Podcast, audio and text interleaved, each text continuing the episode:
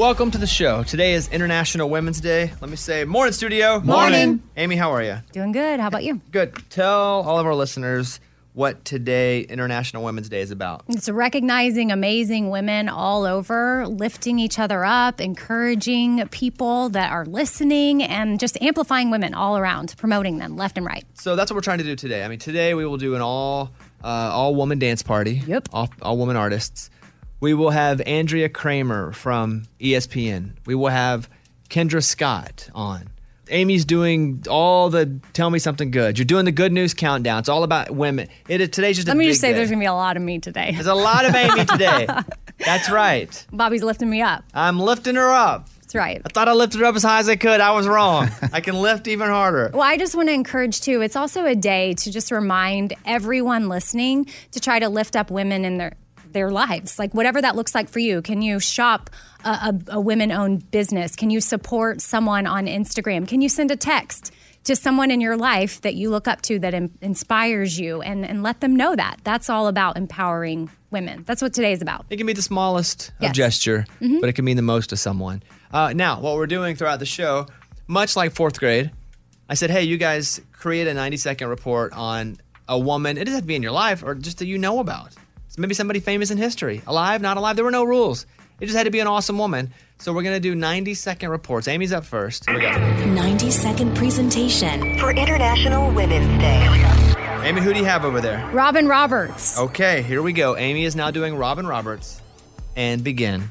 So make your mess your message. This is something I learned from my girl, Robin Roberts. Her mom often said it to her, encouraging Robin not to hide, but to share more of herself when life threw her some curveballs. This became the catalyst for her success. Now, a lot of us know Robin from Good Morning America, but she's been killing it way before then. She was a basketball star at Southeastern Louisiana University and was later inducted into the Women's Basketball Hall of Fame. Throughout school, she stayed close to her true passion in broadcast journalism, which really began to take root in her life when she landed a sportscaster position on ESPN.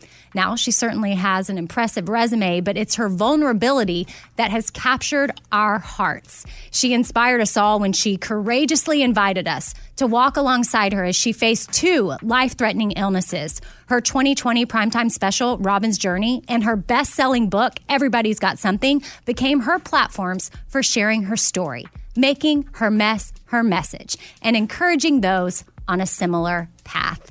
Robin is a trailblazer and an inspiring leader for all women, and I'm honored to call her friend, being that we occasionally DM on Twitter.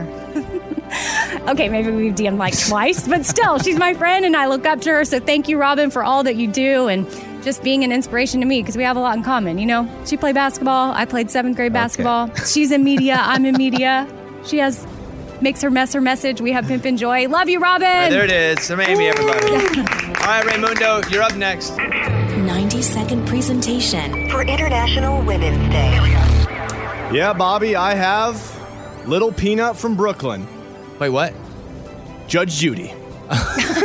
Interesting. It's the title of your book report. I'm already intrigued. All right, I'm starting your 90 seconds. Go ahead. She was really short, wasn't good at ballet, piano, or dancing. She didn't even think she was going to be famous. But she was a good talker. And she always enjoyed court shows, so she knew law was going to be what she did. There weren't many women in the field, no lawyers, judges really that were women. It was a male dominated industry. So she went to law class. There were 126 men and one woman. That woman, Judge Judy. She didn't fit in. She was treated a little different, but that drove her. She was the only woman in her class, and she finished by the age of 23. All the dudes were still in law school, probably going to parties, taking forever. She was already in the jury system at that age of 23, which is crazy. They said it was extremely fast. She was petite, but that didn't stop her behind the desk. She was known as the toughest judge in America. She did over 20,000 cases, and get this, that was before she was even on TV. She didn't get the show till she was 53 years old. It was a 60 minutes interview. They just came in, interviewed her, and said, Wow, this lady is a pit bull and fierce. And there you go. After that, she gets the show. The rest is history in a male dominated field. And oh, yeah, she became the highest paid TV host, making over 147 million. Male or female, she's the highest paid. Neighborhoods are now safe. I'm actually a little scared of Little Peanut from Brooklyn, Judge Judy. Hey, that's good, man. That's good. Wow. Uh, her net worth is $440 million. Gosh. All right, nice job, guys. We'll do some more later in the show. Eddie and I have Lunchbox Morgan. We all have some. Eddie, who's yours on? Oh, mine is a woman that I guarantee you don't know her name, but you've definitely heard her work. I'm gonna leave it right there. Interesting. Yeah, because I say her name right now, you guys are gonna be like, "Who's that?" Just wait and see. International Women's Day. On the Bobby Bones Show. It's the Good News Countdown. Counting down the biggest good news stories across the land. Usually I host this. However, today, Amy, since it's International Women's Day, it's all up to you. Thank you for the honor. I got a lot of good stories about women doing good things. Number five. So there's an Ohio kindergarten teacher named Monique Waters, and she does daily affirmations and fist pumps with her children to start the day. And she just went viral after this video was posted on Instagram of her motivating her kids. I am strong.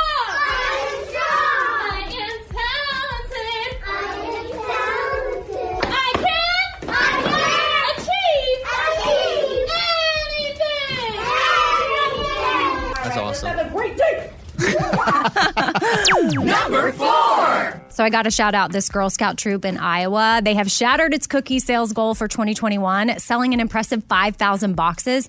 Now, what's even more amazing about these girls is they have overcome a major obstacle. They're homeless. These are all girls that are a part of Troop 64224, and they live in an emergency homeless shelter. And they're described as not only enthusiastic, but entrepreneurial. Wow, that's great. All homeless.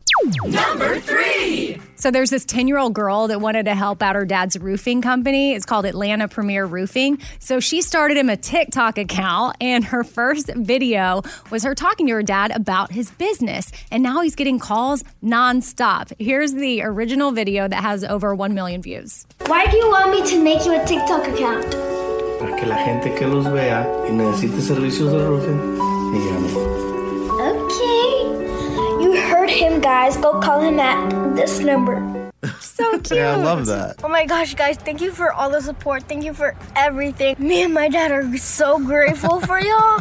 We've been getting a lot of calls this morning. So thank you very much. So, the Fortune 500, which is a ranking of America's largest companies, reached a new record for women leaders in 2020, with 37 of the companies being led by women as compared to 33 last year. Now, the new high for women leaders marks a continuing trend of more women CEOs, which is awesome because. Back in the day, there was only like two women CEOs on the Fortune 500 list. So let's keep this trend up. Number one. So this grandmother in Texas needed open heart surgery, but she had to get vaccinated before that could happen. Well, she couldn't get an appointment. So she went to that app Nextdoor to try to see if there was any leads in her area. Well, this woman, Christy Lewis, who's 50 years old, came to the rescue and said, Hey, you know what? You can have my appointment. You take my vaccine. Well, they ended up going to the appointment together and they explained the situation. And the people in charge decided, Hey, we're Oh, just going to go ahead and give both of you the vaccination. Oh, wow. Yes. I thought they were going to be okay with giving the other lady. They give them both. Yep. That's what I need to do. Find somebody with a heart. That's women supporting women right there. Yeah, that's for women. Let me get it back to me. All right, there you go. That was the Good News Countdown. International Women's Day. On the Bobby Bones Show. Amy, you ran into one of our old interns. Yes. So I think I've told you how my dog just has this crazy anxiety. and We're trying to figure out ways to just get her energy out more than just what we can do. And so my friend Abby told me about this place called Pup Stars, and they will come and like walk your dog or run them or whatever. And so they show up to my house, and I open up the door, and it's Lexie.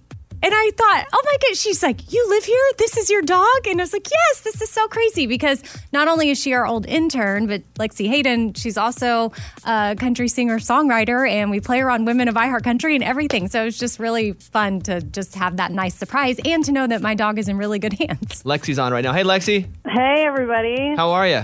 I'm good. I am still laughing about that story because Amy wasn't even the one who set it up. It was Shannon. So I thought I was walking Shannon's dog all morning. So when did you guys see each other? When she got there to walk when your she dog? when she came to the door and brought the dog back, and that's when she was. Yeah, she looked at me and she's like, "Wait, you live here?" And I thought, "Oh yeah, you're, you're walking Cara." So anyway, it was a nice surprise. Well, Lexie, now that you're a big country star, do you still remember Amy or no? Definitely. Good. She remembers the little people. We, that's what we like about Lexie. You know, Lexie still remembers the little people. How is uh, how's how's life in country music? How's that going? It's good. I actually just got back from Key West yesterday, and I played shows in Key West all weekend, so that was super fun. So you played live shows with real humans? I did. There was some plexiglass in front of me, and actually, the mask mandate in Key West is a lot stricter than you would think. What do we not know about being a new artist in country music? It's just a huge roller coaster. One day it's up, one day it's down, and you just got to keep grinding. You know, you put out uh, you heard right. It's six songs. Uh, you put that out last year in 2020. How's that doing for you? It, it's done great, and I know it's like a weird time to be putting out music because you can't really tour or anything, and um, trying to do the TikTok thing and get people to notice. Um, but I mean, it's been great. It's been fun, and just trying to write for the next project now. Okay, I'm gonna play. There are seven songs on this. Sorry, I'm gonna play for all of our audience here because I do program you into the Women of Our Country sometimes. I'm gonna put you now on this show. We're gonna play sad songs from. Thank you so much. You're you're welcome. Tell me about this song before we play it. So I wrote this with my producer Derek George and Michael White, and it was the fifth single we put out. I wasn't expecting. I mean, I wasn't. You never expect anything as an artist, but it it did really well for me and ended up on like five Apple Music playlists, Spotify playlists, and then it was the first song to be on the Women of iHeart Country show. So this one definitely surprised me. What do you remember before I played the song? What do you remember about interning here on this show? Because that's been how many years ago was that, Lexie? I was 20. I'm 27 now, so that was seven We years ago. We first got here. We can't even have interns now. We haven't. They haven't let us have interns in years because of some law now where you got to pay people to work. Who knew? But but when you were, Yeah. what what do you remember mostly about interning here?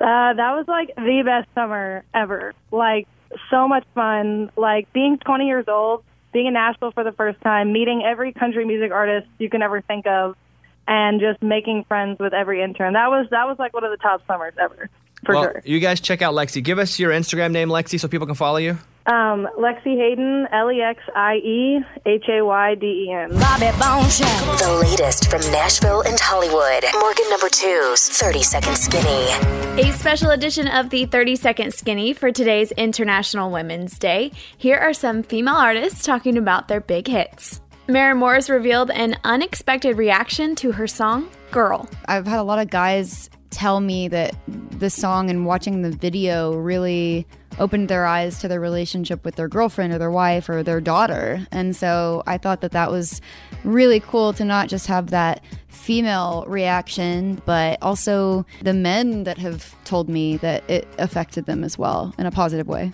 Lauren Alaina shares who inspired her to write Road Less Traveled. When I was growing up, my favorite artists were Shania Twain and Martina McBride, and all of these really empowering women that like meant the world to me and made me feel so good about myself. And I, you know, with this writing process, I was trying to write songs that mean something to me. Reba McEntire on why she recorded the song I'm a Survivor. I'm a Survivor is a song that I fell in love with the first time I heard it because it is dealing with a woman being strong and she perseveres. She goes on with life. I'm Morgan number two. That's your skinny. It's time for the good news. With Amy. Tell me something good. So, since it's International Women's Day, I want to share this story about a woman who is really making a difference for her community. Her name's Katie, and she saw an abandoned lot in Detroit, and she envisioned a better use for the space. So, she bought the lot and has turned it into an ice skating rink for the neighborhood kids to use. And here's a clip of Katie talking about everything being donated by the community. Every single donation, every everything we've done has been free and from the community, so it's it's made it work. But the kids show up with just the excitement of getting on. Yeah, I just love that she had a vision for this parking lot that nobody else saw, and she's making it happen. That's cool. That's what it's all about. That was Tell Me Something Good. Bobby Bone Show. Bonehead. Story of the day. This story comes to us from Phoenix, Arizona. A man was at home Sunday night when someone was trying to break into his apartment. So he called 911. Hey, someone's trying to break in. Send the cops. Cops came. Only problem is he forgot to hide all his drugs. He He was dealing drugs out of his apartment. He had all of them sitting right there on the kitchen table. Hmm. And he didn't realize he could get arrested because they were trying to break in. So they arrested him for all sorts of felonies. I'm Lunchbox. That's your bonehead story of the day. International Women's Day On the Bobby Bones Show. with Amy Brown. So, something that empowers me the most about being a woman in 2021 is seeing other females do really big things. I mean, no matter your political views, it's pretty legit to see a female vice president.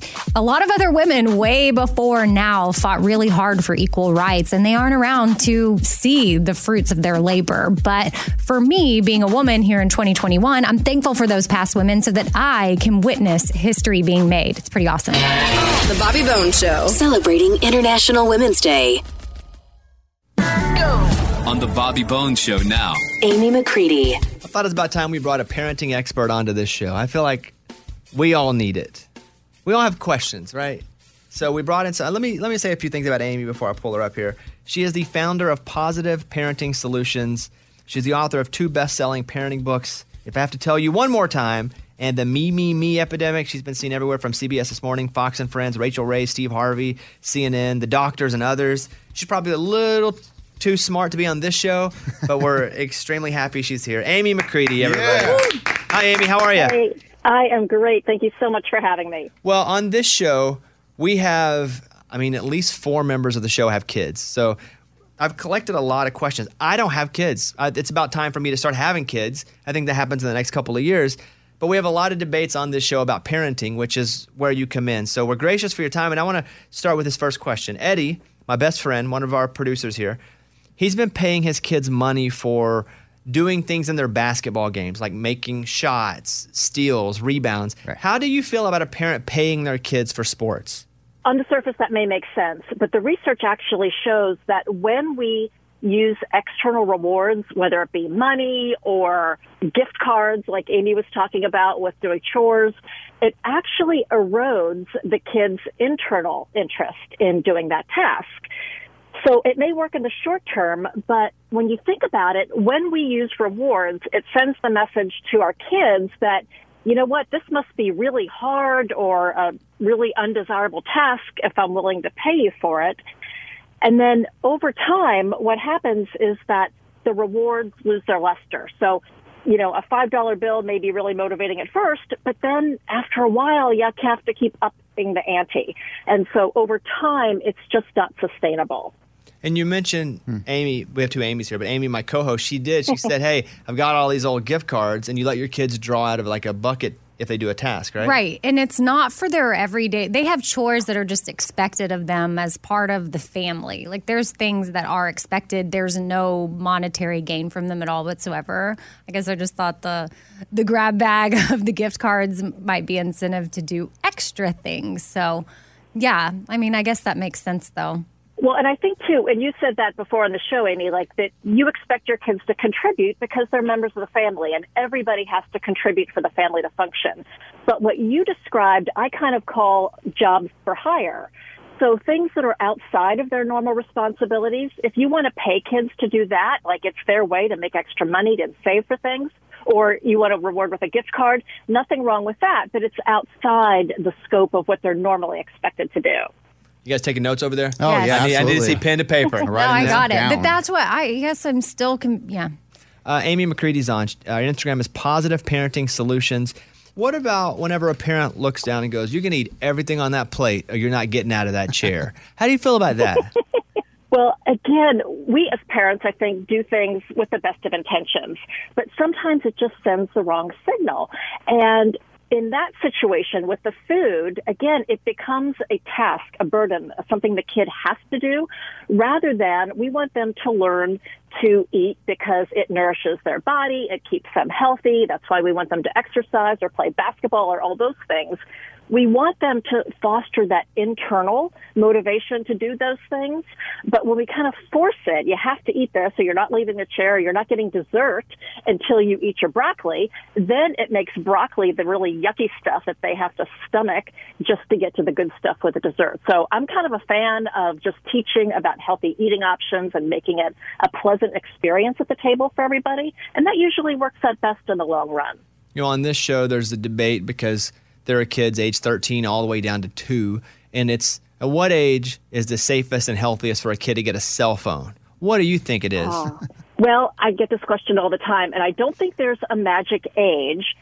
I think it's when the child is ready for it and when he needs it. So I usually ask three questions. And the first one is, do they actually need it? Like during normal times when kids have after school activities and they're getting picked up and they may have to coordinate rides, like that's a reason that they need a cell phone. The second thing is, do you feel like they're responsible enough to use it safely and to follow your rules? So you have rules for technology. Can they follow those? And if so, then perhaps they're ready for a cell phone. And then the third rule or the third litmus test kind of has to do with the parent. So are you committed to doing the training on how to safely use it? Are you willing to follow through on the boundaries that you've set? And are you willing to model responsible behavior with technology? So if all three of those conditions are met, then I think, yeah, it's fine to get a cell phone, but obviously start out with a starter phone without internet access and let them learn how to use it successfully before they go to a more advanced phone. We're going to come back for one more segment with Amy McCready where I want to ask about a couple of things. One, spanking. Also, want to let all of you guys ask a question about your kids specifically. And I want to ask about when do you start talking about the birds and the bees with kids? Oh, boy. Because I'm still waiting to have that talk. Somebody to have that talk with me. All right, Amy McCready coming back.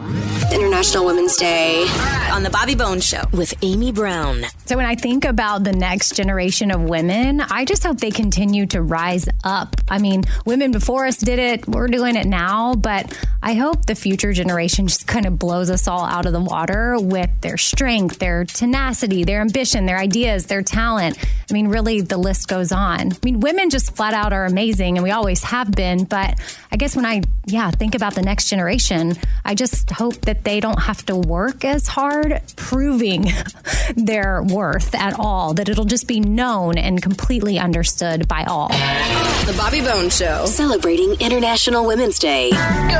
On the Bobby Bones Show now. Amy McCready. All right, so around the room, all you guys will ask Amy a question. Okay, we'll, we'll come to you. I have a couple other things I want to ask first as you guys prepare. It's about spanking. To spank or not to spank? That is the question.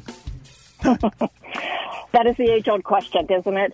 And I know family philosophies differ on this, but as a parenting educator, I think there's always a more effective option than spanking for so many reasons. I mean, there's a growing body of research that shows that kids who are spanked at young ages, and I'm not talking about abuse, I'm talking about a swat on the bottom.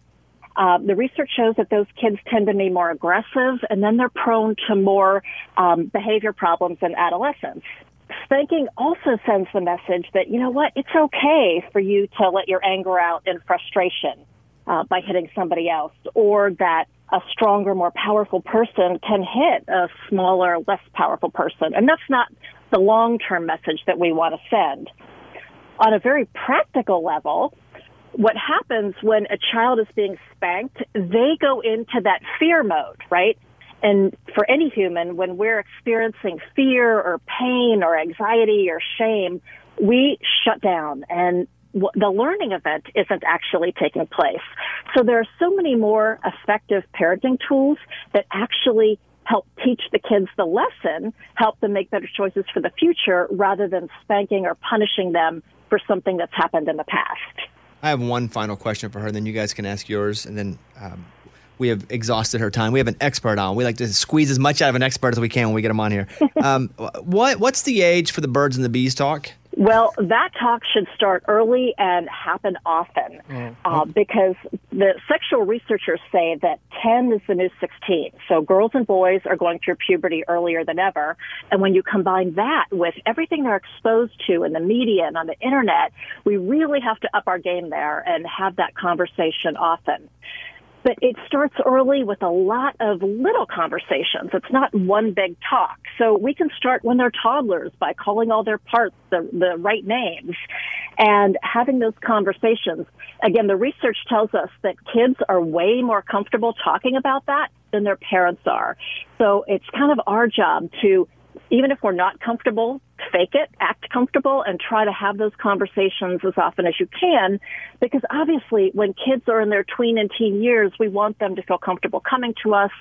Our job is to give them the right information so that they can make informed choices, but obviously that are aligned with our family values. Amy McCready's on with us. You can follow her on Instagram at Positive Parenting Solutions. Amy, what is your question? Well, I have a 13 year old daughter. Actually, she'll be 14 really soon. And she's super responsible, wakes up for school on time, is always in the car, ready to go, does all of her homework. But on Saturdays, she loves to sleep. Like she could sleep until 2 p.m. if I don't wake her up. And most Saturdays, if I let her do it, but then I wonder, it, it should what should any per- teenager be allowed to sleep until 2 p.m. And part of me starts to feel like I'm not making the right decision. So, is it okay one day a week to let her have that morning? I think it is, as long as she's getting her other responsibilities done, she seems healthy in other ways, she's getting outdoor activity. You know, for um, younger kids, if they're kind of sleep deprived during the week, they actually can't catch up. But for tweens and teens, you know, if they're a little sleep deprived during the week, they actually can. Their bodies can catch up on the weekend. And it sounds like that's what she's needing. So she sounds super responsible and I'm sure she's healthy. So I don't see a big problem with it as long as her weekends are fulfilling, you know, once she gets up. Oh, she's going to love you. Eddie, you're on. What would you like to say? Yeah, hi Amy. So we're talking about this me, me, me syndrome, and I feel like I go through this with my kids all the time.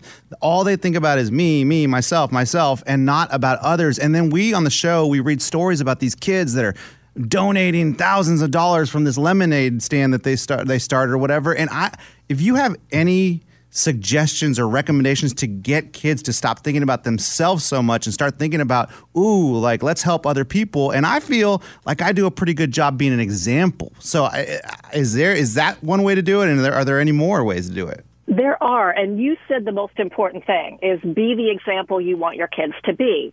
But I think you could take that one step further and really make it a family value. So one of the tools that I love to teach is the family meeting. And it's like once a week we get together, we talk about the family calendar, we talk about what's going on, we have a family fun activity. It's a great ritual to start, but one component of that for you could be, all right, what is our family um, grat- what is our family gratitude exercise for this week, or what is our family philanthropy, our giving, whatever that happens to be? You can actually have some focus that the whole family engages in for that week, and that really then reinforces that oh, this is who we are. This is part of our family value, and then obviously we know that kids take that with them, um, and and will start to act in those ways on their own. All right, one more question, Lunchbox. Yeah, Amy, I got a qu- I got a two and a half year old and timeout. We're trying this timeout thing, and half the times he'll do stuff and look at me and go, "Go timeout," like he likes timeout.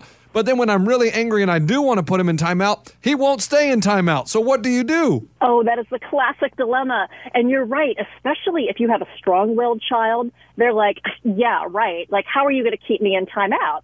And as he gets a little bit older, like, what are you going to do? Sit on him to keep him in the timeout chair? So again, I like to look at, okay, what is the specific behavior that we're trying to change? Like, can you give me an example of something he would go to timeout for? Ah, he has a little brother and he'll just take toys and hit him with the toy. Oh, yeah, not good. so first, obviously, supervision for a young child like that is super important. But the other thing that you can do is just redirect him in the moment to something else that is more interesting. But putting him in timeout either gives him a big hit of attention because he has all of your attention on him at that moment and or um, escalates the power struggle. So it becomes this battle with you, and he's not even thinking about the toy anymore. One of the one of the great solutions for that toy thing is if you have you can kind of have like a sharing list where let, let's say one is trying to steal a toy from the other. You could say, "Oh, you want to use the toy? Let me put your name on the sharing list or on the waiting list." And that way they have to wait till you know, it's their turn for the toy. But for that general kind of hitting stuff, it's especially a child that young, it's more about just keeping at such a tight eye on them all the time and then redirecting them when the time comes. Amy, we really appreciate your time. Amy McCready, you guys check out positiveparenting.solutions.com to sign up for her free online class. She got two books. If I have to tell you one more time, in the me, me, me epidemic, and follow her on Instagram at Positive Parenting Solutions. Amy, thank you. You were a, a wonderful resource for all of us and every single question we've had over the past five years, it seems. Thank you, Bobby and friends. It was a delight. all right, there she is. Amy McCready. Yeah. The Bobby Bone Here's Amy's pile of stories. So, OneCountry.com took a look at female country songs from the 90s and picked these to be the ones that we all still sing along to every time we hear them. Hmm. Top five. Gotta be Shania Twain in there. If it's 90s, it's gotta be, you know, Any Man of Mine. Good guess. It's gotta be Shania. Who else would we pick though? Faith Hill. Gotta be a Faith Hill. Trisha Yearwood. Strawberry mm-hmm. wine. She's a lovely boy. Oh, or Deana yeah, Carter. yeah, That's a good one too. yeah. All These are all good. Give us number five. Wild one, Faith Hill. Okay.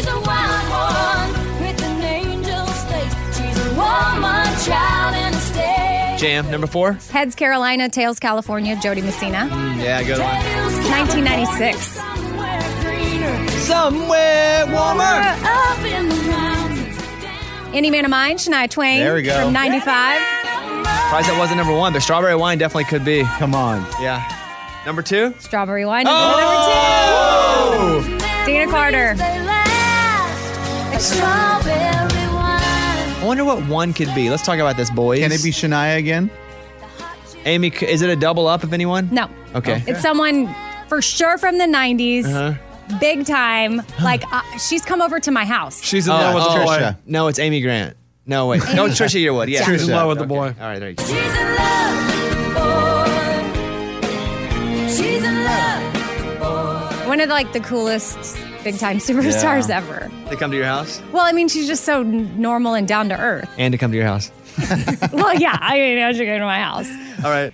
Okay, so there was a study done to find out who's your favorite type of boss or leader. Is it a man or a woman? And workplace research revealed that female managers are more likely to receive high respect from their team members, communicate their vision effectively, and in an easy to understand way. I would say any of my female bosses have been as direct as any of the men, but also have an ability to have compassion, which a lot of the men haven't. Yeah, that's true. So it's just a bigger.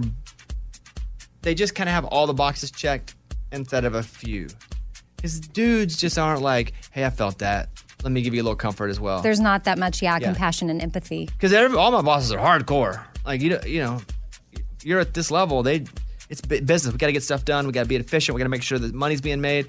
But also, any of my female bosses have been like, hey, let's talk about this for a second. Guys aren't like that. All right, what else? Well, Tim McGraw shared a story about his mom. Now, it happened when he was around 10 as she was raising Tim and his two sisters. He saw her late one night at the kitchen table surrounded by bills and crying, and he knew then how hard she struggled to keep the family afloat. I can remember walking through the kitchen one night, getting up late. I don't know how old I was 10, 11, 12 years old, something like that. And she had her head down on the table at like 2 in the morning with bills everywhere. And I was crying, and she didn't see me. But uh, I've told her that story before, and she didn't remember it because she didn't see me. But like I said, for her, that was probably a hundred different nights I didn't know about. Dang.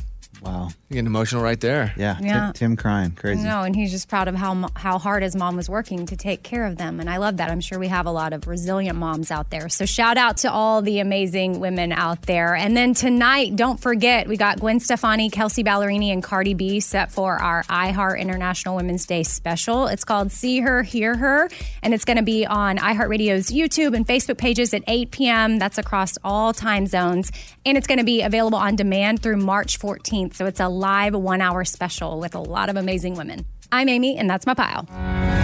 That was Amy's pile of stories. It's time for the good news. With Amy. Tell me something good. So I got a shout out to this eight year old girl named Peyton. She's not your average third grade student because when she's not in school, she's out fighting a battle much bigger than herself child homelessness. Now, Peyton learned that there's around 2.5 million children in America who are facing homelessness each year. And she was like, well, I got to do something about this. We got to raise awareness and send funds and toys and products and all the things to homeless shelters. And she formed something called Eye of a Child. And she does just that. She sends money to shelters, Mm. toys, all the things. And Peyton said, quote, if you have a dream, please follow it. Don't give up because you probably can reach your goal. And I believe in you. You can check out eyeofachild.org for more info. Dang, for International Women's Day. That's a good story. I know. It's so amazing. Like she's eight years old. We could all be inspired by this girl. International Kid Woman's Day. That's right. Yes. All right, that's what it's all about. That was Tell Me Something Good. Bobby Bones. It's International Women's Day. International Women's Day on The Bobby Bones Show. Hey, coming up, Amy will talk with Kendra Scott, who is a billionaire. Yeah. We think maybe the second billionaire ever on our show. Wow. The first billionaire is probably, if we look back, the the pilot, the space guy, who's going to take Lunchbox to space. Hopefully. Oh, yeah. The second one will be Kendra Scott, International Women's Day. Can we think of any other billionaires we've had on the show? Is Garth not a billionaire? No. God, I bet he's close. They always say he's around 600 million. Oh, okay. Not Mm, close. Yeah. and if you've ever listened to Kendra Scott's How I Built This, uh, with Guy Raz, I love that podcast. Um, it's it, her story is amazing. She definitely didn't start out. Oh no, we knew her when she was selling on a, a old beat up table outside the Yeah. radio station. She would do little trunk shows. Wow. So, she'll be on later. And who are you talking to in a second? Veronica Garza from Siete Foods. She's the founder and chief innovative officer there. She's we're just highlighting amazing women today. The, some that are awesome leaders and those that are rising up and who just want to empower women. So we're talking to empowered women that are empowering others. Okay, all those coming up. Let's get to the morning corny first. The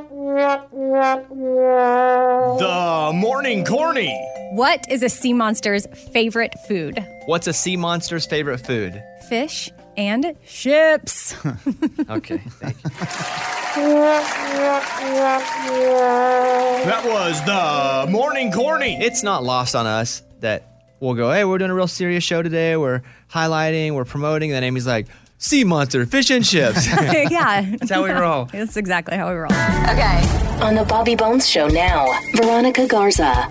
Yep, we're on with Veronica Garza, who's the co founder, president, and chief innovation officer of Siete Family Foods. Hey, Veronica. Hi. I feel like a lot of people have probably seen Siete products at the grocery store, and they are amazing. They're a family owned Mexican American food brand that offers tortilla chips and more. So, Veronica, give us the quick origin story of Siete. Uh, we actually started our business in 2014 with uh, an almond flour tortilla that I had started making uh, really just to deal with some uh, health issues that I experienced. I have lots of autoimmune conditions and had to change my diet, uh, go grain free to help deal with a lot of that.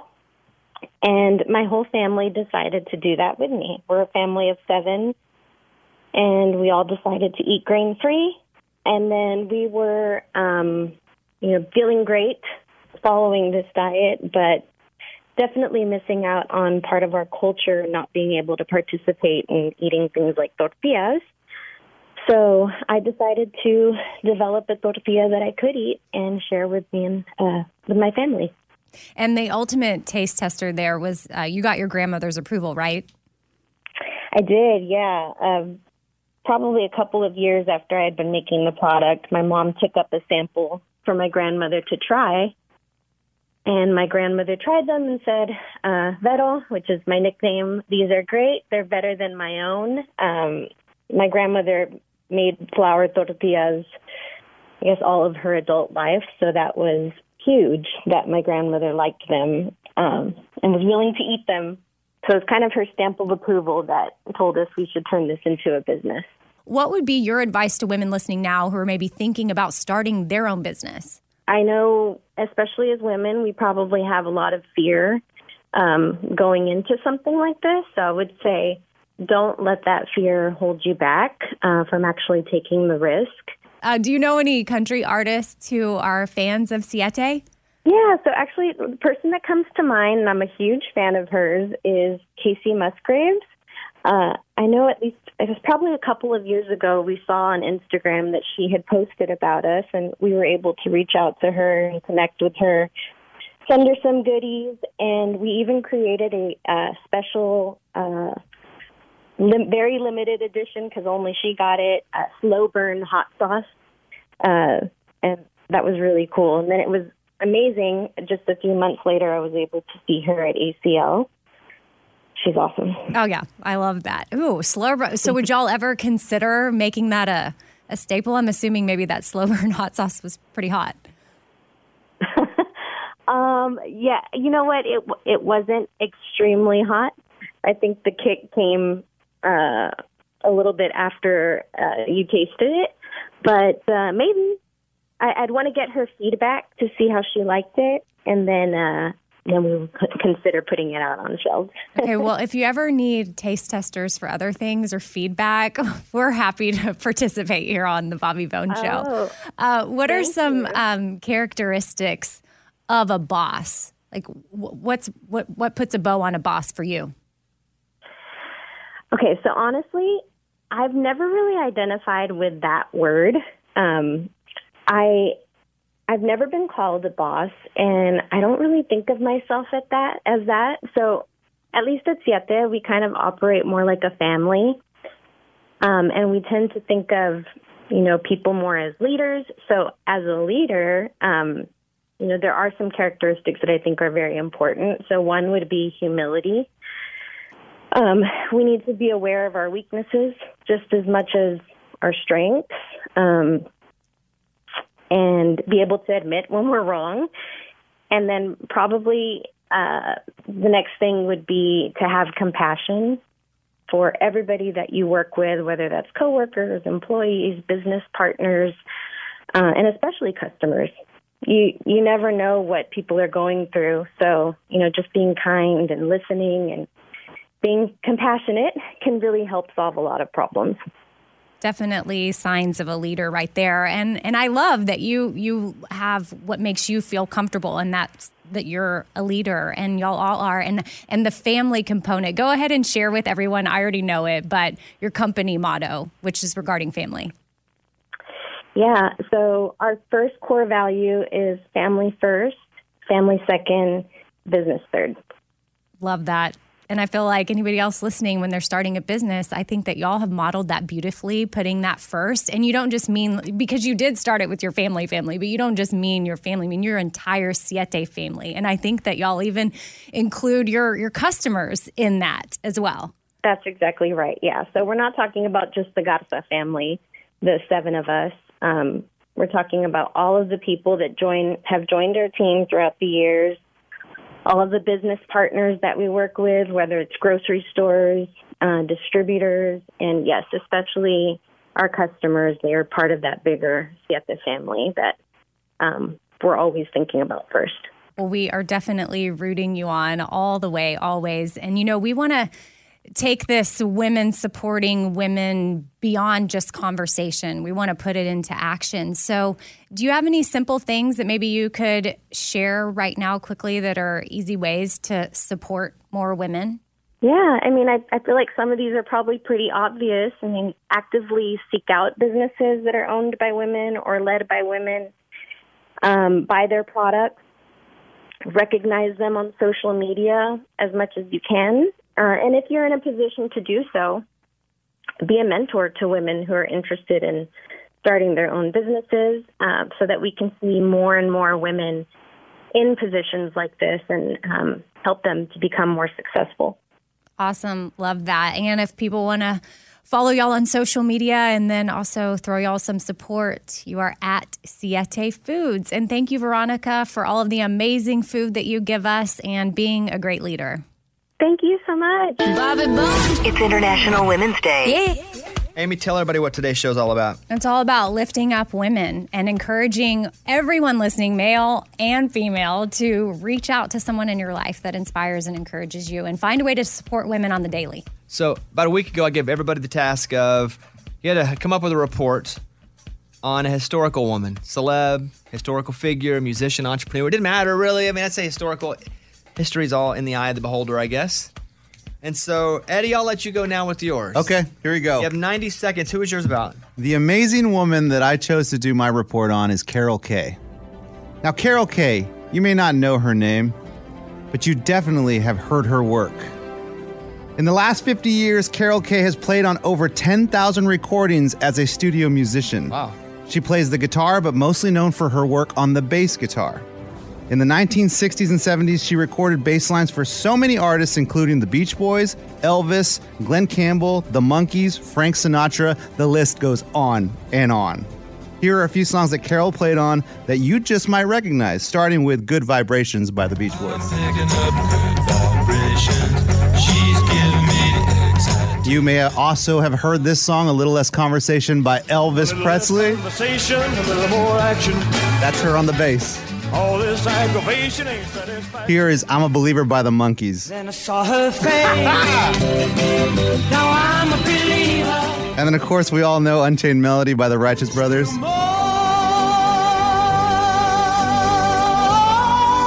That's Carol on the bass as well. She also recorded and helped create some of these famous, famous popular TV show themes, including The Brady Bunch, Hawaii Five-O, and the original Batman song. We even play some of Carol's music on the show here whenever Lunchbox does some uh, hidden mic stuff. Yeah. She also helped create Mission Impossible. In 2020, Rolling Stone magazine ranked Kaye number five in its top 50 greatest basses of all times. A lot of the times, these uh, session players don't get the recognition, so I felt I needed to shine a little spotlight on Carol Kaye, the baddest woman around. International Women's Day. I have Oprah Winfrey. It's who I've chosen. Love it. 90 second presentation for International Women's Day. Oprah was born in Mississippi to an unmarried teenage mother. You know her name's Orpah? No. Her birth certificate O R P A H. Wow. Because it was after the biblical figure in the book of Ruth, but people kept saying Oprah, so that stuck. But her name is Orpah. she grew up dirt poor. Her family was really poor. She was teased at high school and in school for uh, wearing dresses made of potato sacks. She also didn't get her first pair of shoes until she was six years old. Oprah graduated from East Nashville High in 1971, attended Tennessee State University, began her college. After college, she began her television career on Channel 5 in Nashville. And so she's doing local news. She went to Baltimore. And then here she is talking about getting fired from that job in Baltimore. I was not a good television reporter. I was too emotional. I I was making $22,000 a year. When, once I got demoted, they didn't want to pay out my contract. I was making $25,000 a year. They didn't want to pay me the 25,000. Right. So they kept me on and said, "We'll put you on this talk show just to run out your contract." It was called People Are Talking. And that consolation prize took off. Yeah. She eventually became the host of the Oprah Winfrey Show, which aired for 25 seasons. Her most, what do you think her, her biggest watched interview was? Tom Cruise. Mi- Michael Jackson. Oh. 1993 became the most watched interview of all time with 36 million viewers in the United States. She was a billionaire, $2.6 billion. Uh, she is the richest African American of the 20th century. In 2009, the last 10 minutes of our show confirmed that Oprah would cease. September 9th, 2011, here she is talking about why she's leaving the show. So why walk away and make next season the last? Here is the real reason. I love this show. This show has been my life, and I love it enough to know when it's time to say goodbye. 25 years feels right in my bones and it feels right in my spirit. It's the perfect number, the exact right time.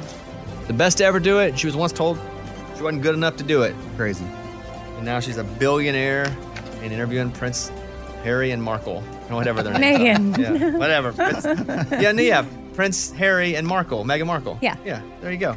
Uh, Oprah Winfrey, there you go. She's who I chose today. It's time for the good news. With Amy. Tell me something good. Oh man, this is crazy. So, this third grader was walking out of a mall in Waco with her mom wearing her birthday crown because it was her birthday.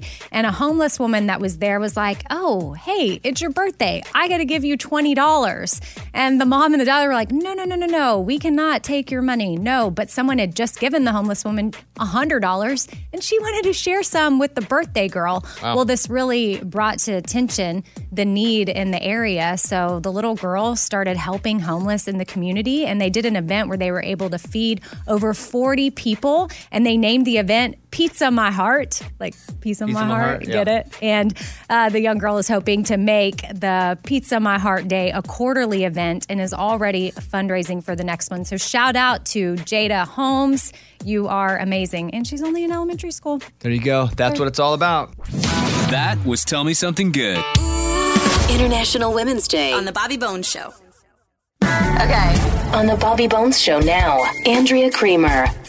Hey, Andrea, thanks for joining us. Hi, Amy. How are you? I am wonderful. We're excited to have a multi Emmy award winning journalist and sports reporter. And you're also a lecturer at Boston University. So I want to ask you right out of the gate, Andrea, what was the most defining moment you felt when breaking through such a male dominated industry? I, I guess, Amy, it it was so long ago. I, I I really didn't try to think about it because I think if you, if I, I think even as a very very young cub reporter, that if you think about those things, it can be very daunting and it can uh, dissuade you from what you're trying to do, which is ironically prove yourself that you belong. So I don't I don't think that I ever, even as I kept being hired as the first woman in various jobs, it just didn't phase me. People would bring it up, and I was aware of it, but I, I, I, I never wanted it to define me. I wanted, I wanted, I felt pressure because I wanted to perform and, and hopefully open up doors for other women down the road. But I, I never let it deter me. Yeah, I mean, and that you definitely have. You're you're a trailblazer. You opened a lot of doors. So, what advice would you give to young women that are looking to get into sports journalism? There's nothing that makes up for hard work, and I, I always call it doing it the right way, and that can be sort of an amorphous designation, but it does mean that there's there's a reason that they call it paying your dues and really working your way up because it gives you incredible personal and professional capital. It gives you the experience that is just so valuable. I mean, I came I started off as a writer, then I was a producer, and then I got put on air. But being a writer and a producer helped me so much because when I would go out in the field, for example, and I'd work with crews and they say, hey, we can't get that shot or we can't get, I go, well, you know what? I think we can because I have done it before myself. Um, writing skills are so underrated. Yes, you want to get experience, but you got to know, pardon me, you've got to know how to write. It doesn't matter what you go into. If you go into radio, if you go into print, if obviously if you go into to video, uh, you have to know how to write. So really working hard and then understanding you should learn as much about as many different things as possible. It, the proverbial, the more you can do, the more you can do. And it just it just increases your value to people. Love that. And you know, you're involved in so many things. I mean, from Thursday Night Football uh, for Amazon Prime, HBO, NFL Network, and CBS Sports Network. And that's just to name a few. So, what's the most fulfilling part of your job, or I should say, all of your jobs? Well, I think you kind of hit it. There's something really fulfilling in each one. And, uh, you know, I was at ESPN for 17 years and I loved it. And uh, the only reason I left is because, truthfully, I got a I got the offer I couldn't refuse from NBC to do Sunday Night Football and to do the Olympics. Uh, so I was very lucky that I left on great terms, and I I left uh, completely of my own accord. But when you're at ESPN, you can you can only work for ESPN. Can't do anything for anybody else. The minute I left ESPN, wow, all these doors opened up. You know, when I signed with NBC, uh, HBO Real Sports, who had been talking to me for years, they they hired me right away. And then the CBS show, the first all female sports show, opened up, and and that presented a totally different uh, opportunity to work with some of the the best women, not just broadcasters, but athletes and and and all female staff. It, it was just a great opportunity. And truthfully, Amy, you know, an all female show. I used to call it, which, you know, kind of makes people wince a little bit, the view for sports. But that's in essence what the pitch was. And that's, you know, it's, it's, the show has morphed into so much more than that. And then, of course, Thursday Night Football was just something that you kind of never even think of. I mean, I'm going to analyze football games. I just, it wasn't something that was ever on my radar. But uh, truthfully, when you have, I, I got to say it, when you have the best agent in the business who is constantly thinking ahead and thinking about what's really great strategy wise for your career, uh, for him to, to put both Hannah Storm and me in that position is amazing. So each each each job brings its unique challenges. But listen, I mean, I'm a journalist at heart. Long form journalism, I think, is what I do. You know, you mentioned all my awards. I mean, that's what my awards are for. It's it's incredibly fulfilling. Uh, you know, certain stories that I've done, which you really feel have made an impact on people in a variety of ways.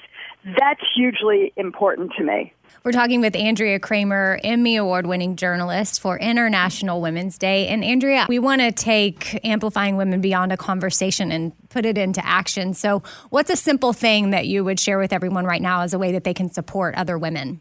Well, just that. You know, there's what, what's what's the stereotype of women? Yeah, yeah, let's be catty. And trust me, I think that men lie in wait looking for that. Mm-hmm. Well, you sure as heck don't want to feed feed that. Um, also, Amy, truthfully, I subscribe to what your mom told you. If you got nothing nice to say, don't say anything at all. But it is really important to support women, and that's one thing that I am hugely proud of my friendship and partnership with Hannah Storm. People they, they can they can tell what's real, okay? And ultimately, we want our listeners that are choosing the Hannah Storm Andrea Kremer option on Amazon Prime Video Thursday Night Football. We want them to think, hey, you know, we're just hanging out with Hannah and Andrea watching a game. But you know what? They want to sense and feel our personalities. They want to sense and feel our interaction. When we joke with each other, when we Hannah went to Notre Dame, the world knows that. I never let her forget that. I don't let the audience forget it. All right, Hannah, here we go. Another Golden Domer. you know what, just joking with people, but but supporting each other is very, very genuine. You know, Amy, I'm all about action. You can talk a lot about things, but let your actions truly speak for themselves. And I think that, that what Hannah and I have together is is something that, that really does that. It speaks for itself. Well, Andrea, thank you for all of your wisdom today. It's truly an honor to have you on. So thanks for joining us for International Women's Day. Andrea Kremer, everybody. Well, thank you, Amy. Thanks for having me on. And to you, your families, your listeners, everybody stay healthy and safe out there. All right, thanks. Bye. All right, thank you. Bye bye. International Women's Day on The Bobby Bones Show. All right, we have two reports left. But by the way, go back and listen to the podcast. You'll hear 90 second reports on Judge Judy from Raymundo. Amy had Robin Roberts. I did Oprah Winfrey. Eddie did Carol Kaye. Carol Kaye, a bassist. Uh, up left is Morgan number two in Lunchbox. Morgan, you're up first. Well, I have Dolly Parton. All right, here we go. 90 second presentation. For International Women's Day. Dolly Parton is a legendary singer songwriter, performer, actor, philanthropist, and just an all around cultural icon. And yes, she even has her own theme park. Out of the thousands of s- songs she's written, her biggest hits include Jolene. Jolene, Jolene, Jolene, Jolene. I Will Always Love You, 9 to 5, Coat of Many Colors, and Islands in the Stream with Kenny Rogers. That is what we are. And that's just to name a few. And Dolly didn't get where she is without being multi talented. There's at least eight instruments we know of that Dolly can play, including the banjo, saxophone, guitar, and piano. Dolly Parton didn't always have things easy, though. She grew up very poor and was one of 12 kids. During her first performance on the syndicated television show, The Porter Wagoner Show, she was booed off stage. And now she's been married to her husband, Carl Dean, for 55 years this May. She founded the Imagination Library to make sure kids all over had access to books. And that was in honor of her father, who was never able to read or write. And that program has since given out over 150 million books. Dolly's ability to have fans of all walks of life and continually inspire those fans is what makes her legendary. But not only that, she turned down Elvis Presley's request to record one of her famous songs. She's been nominated for a Grammy 50 times. Wow. She wrote her first song at the age of five, and she holds two Guinness World Records. I totally stan Dolly Parton. There it is. Good Yeah. one. And wrapping up our presentations today, Lunchbox, who you doing? Someone by the name of Anna Mae Bullock. Okay. I Also- think, yeah. Also, okay. Here Also, we go. yeah. Here we go. Hit it. 90 second presentation. For International Women's Day. Let me introduce you to Anna Mae Bullock. Oh, you don't know that name? Does the name Tina Turner ring a bell? That's right, from Nutbush City, Tennessee, the one, the only Tina Turner. She wants to teach all of you women and all you kids and all you people out there if you want something, you go get it. She was in a club in St. Louis. She sees Ike's band up there. She's like, I want to sing. She goes up to Ike, says, Let me sing on that mic. He goes, Yeah, yeah, I'll call you. He never calls. So during intermission, she gets on the mic and sings, and Ike's like, This girl's amazing. Says, You're going to be in my band. And then Ike writes a song for another dude, and they go to the rec- studio to record it. The guy never shows up, and Tina Turner says, I'll sing it. Sings it, and that's what gets him the record deal. It was supposed to be a demo, and it was just supposed to be thrown in the trash. Ike and Tina, the Revue, they go on to have huge success, make Grammys. They're nominated for the Rock and Roll Hall of Fame. But, but, Ike is a jerk. Yeah. Abusive. He beats Tina, and she's tired of it. So finally, one night, they land in Dallas. On the way to the hotel, he beats her. She sneaks out of the hotel and hides, and she files for divorce, and she walks into that courtroom, and she says, I don't want any of the money. I don't want the houses. All I want is my name. And Ike Turner had trademarked Tina Turner. So she wasn't going to be able to get it. She said, That's all I want because I want to be able to perform. And she got the name. And for seven years, she performed at hotels and things, and she was just a novelty act. Then she hits it out of the park with Let's Stay Together. She does the cover. That, whoa, she does. Private Dancer. Two weeks, she makes the album. She goes on to sell over a hundred million records. Do you understand? She's in a Guinness Book of World Records. She was performing for 180,000 people in Brazil, the most ever for a single artist at that time. She is one of the greatest of all time, 12 Grammy Awards. She was the first female and first black artist on the cover of Rolling Stone. So if you want something, you go get it. That is Tina Turner, and I'm gonna cry. There it is. Nice job. Why are you laughing? Because he He's very just passionate. he loves Yeah, he- he Tina loves Turner Tina and Turner. always has, and I I love seeing him. I'm so telling you guys, passionate. there wasn't a lot written down in front of him. That was all from his No, heart. he was. Well, just- obviously, because he didn't time it. It's about four minutes long. Hey, her, tou- her her tour in 1988, over four million fans, the most ever for a female artist. Dang. Hey, Scuba, we've been trying to get Tina Turner for like Oh 10 my God. years. No, listen, Listen.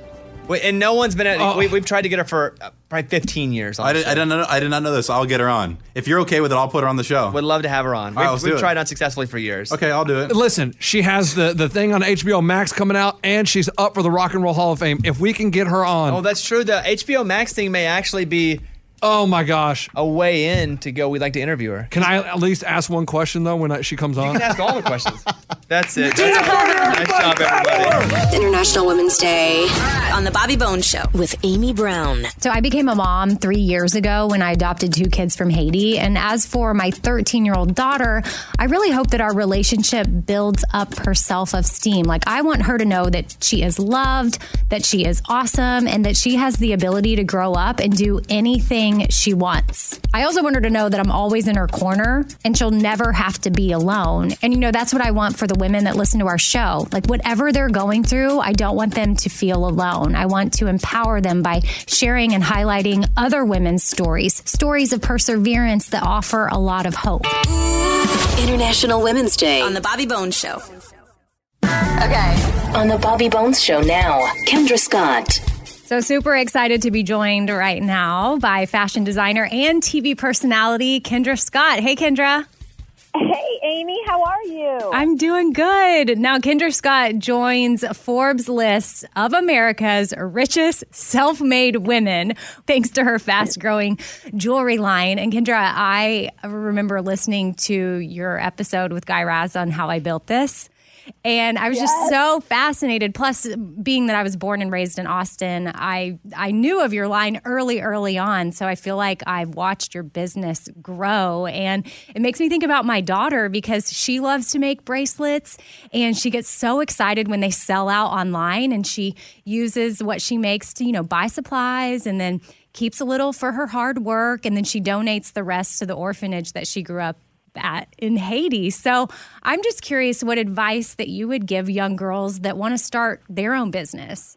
Well, first of all, I want to hire your daughter. So we got to work on we got to work on that. She absolutely sounds like an amazing girl. Oh my goodness, you must be so proud of her, Amy. I am. Um, you know, I think first of all, you have to do something you love, right? You got to be passionate about it. You've got to be excited.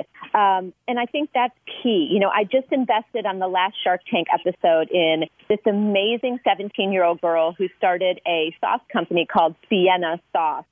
And she started it making her sauces when she was just eight years old. So you're never too young to start. Um, and if you've got a dream, you've got a great idea, you know, go for it and try to do something that no one else is doing. You know, I always say be disruptive. Um, and that there's no dream that's too big. You know, I started with $500 out of my extra bedroom, making everything by hand, selling my products door to door.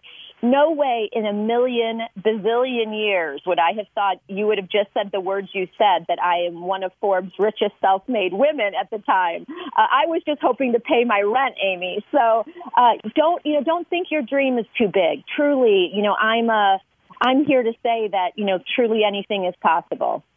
And Kendra, what made you decide to encourage philanthropy? You know, I mentioned that my daughter likes to donate back to the orphanage in Haiti, but you've made philanthropy as one of your core values of your company. So, um, why was that super important to you? You know, I lost my stepfather to brain cancer um, when I was just a junior in high school. He was diagnosed. And from that moment, my whole life changed. Um, you know, I realized how precious life was, and he was such an example of helping others and really enforcing to me that we have a short time on this earth. And while we're here, we need to do something good. We need to make a positive impact. And so my first company I started, I did headwear for women undergoing chemotherapy, men and women. Um, because of him, he inspired me to do that. And and when that business didn't work out the way I wanted it to, and I started my jewelry line, I knew that for me, success would mean to be able to make a difference in the world. That when I'd sit on my front porch, you know, at 80, 90 years old, that I wanted to look back and know that I did something good, that I helped people around me, and I made a difference. And that's how we measure success at Kendra Scott, uh, and and that's for all of us. And so from day one, you know, I was making necklaces at the charity called for a silent auction because that's what I could do. Um, I couldn't write a big check because I didn't have the money in my account to do that. But now, as we've grown over the last 19 years, we've been able to do both. We've been able to show up physically, build homes for, for people through Habitat for Humanity. We've been able to give large research grants to Breast Cancer Research Foundation. Uh, we're able to help local communities by you know, saying like, look, is there a flood? Is there a hurricane? How can we come in and help you locally? So since 2010, we've given 40 million dollars, Amy, to women's and children's charities, which is like, I think for me, the, the biggest number I'm the most proud of, of what we're doing, uh, which just blows me away. No, it's truly amazing. I love that. And can you share with our listeners about the hashtag choose to challenge for International Women's Day? I would love to hear more about that. Yeah, absolutely. Well, first of all, you know, what a day. It's never been a better time to be a woman. And I think it's so important that, you know, we really do challenge ourselves to try to do more. And I always say that as women, when we hold hands, when we stand together and lift each other up, it, we've got, you know, stopping, breaking those barriers of putting each other down, right? It's time to lift each other up, hold hands, support each other. And when we do that, we're unstoppable. Uh, right now, you know, I'm challenging myself uh, to help raise the amount of venture capital given to women founded companies. Only 17% of funding goes to women founded companies. That to me is just not okay. And so my challenge is that I want to see that change. And, and even with my, uh, you know, exposure on Shark Tank this, this season, you'll see I invested in a lot, you know, really all female founded companies, not just because they were female, because they were the best ones there and had the greatest ideas. Uh, and so I'm excited. I think we all need to choose to challenge ourselves in how we can support women, how we can support and believe in ourselves as women to really go after our dreams and achieve success and happiness in our lives. So, you know, we want to take this uh, beyond conversation, this women empowering women, beyond just talk. So, What are some simple things that everyone can do right now to support more women? You know, I think that's a really beautiful thing to say. First of all, be there for each other. Um, celebrate. When you hear someone have an achievement, another friend, uh, a promotion at their job, they're starting a business, uh, I want to see us women reaching out with celebration, with congratulations, with, again, that lifting each other up and showing up for each other. Uh, this this mentality of, of being jealous or you know all of those things we've got to put those actions outside of our brain. When we put out good positive energy it will come back to us. Good things happen to good people. I believe it with my whole heart. And i think that's such an easy thing for us to do.